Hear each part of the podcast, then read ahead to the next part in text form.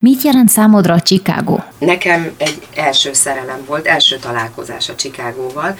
Én általában ilyen drámai szerepeket játszottam életem során, és ezek a táncos szerepek valahogy így elkerültek. Nyilván én sem vágytam annyira, az ilyen típusú szerepekre, de, de valahogy a Chicago az, az mindig egy nagy kedvenc volt.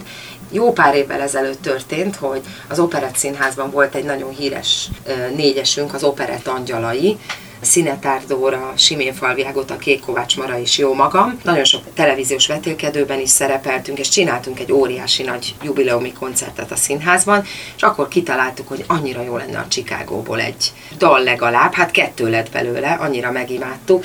Egyszerűen rajongtunk érte, tehát az volt a koncert fénypontja. Két dalt is énekeltünk, és jóval később az Old Jazz is megtalált egy nagy Müncheni gálán, ahol nagy tánckarral énekelhettem ezt a dalt, és valahogy úgy megszületett bennem, nyilván rengeteg adaptációt is láttam filmen is, tévében is, belőle meg rendezéseket is, az országon belül többször is, és valahogy úgy bennem volt, hogy egyszer olyan jó lenne. Na most arra a szerepre, amit éppen most játszom, a Morton Mutára, erre nem gondoltam eddig, de most nagyon-nagyon boldog vagyok vele.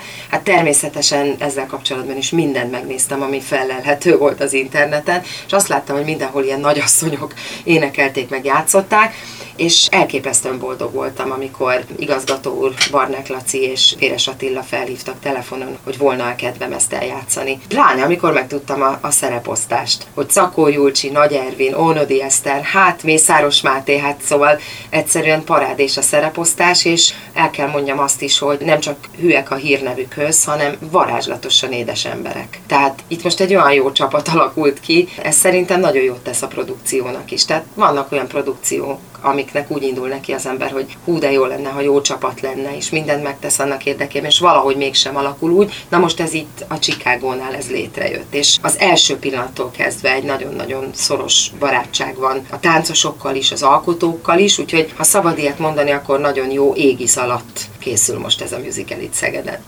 Úgy tudom, hogy az évek során egészen komoly kapcsolat alakult ki közted és Szeged között. Mit jelent számodra a város? Nekem Szeged egy örök szerelem. Én most már több mint 25 éve járok ide Szegedre. Édesanyám szokta kérdezni tőlem, hogy kis Kati, idén is mehetünk?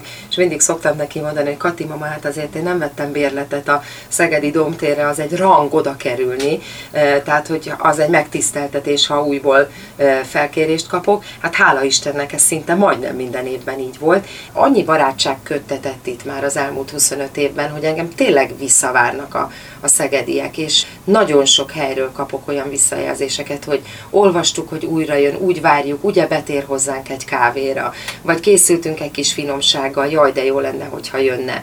Vagy egész egyszerűen csak leszólítanak az utcán, és elsorolják, hogy mennyi mindenben láttak, és hogy most is úgy várják a következő bemutatót. Hát kell lennél több? Ez a napi szeretet csomag, ami felé de ez felbecsülhetetlen. Tehát ez az, amire azt szoktam mondani az egyik barátom, hogy ezt nem lehet megvenni a piacon. Ez tényleg nem. Ezt ki kellett érdemelni a szegediek barátságát, szeretetét és elismerését. És ez az elmúlt 25 év, ez, ez erről árulkodik, és én nagyon boldog vagyok, hogy jöhettem. Most már a következő generáció is, tehát a gyerekeim is átérzik ezt.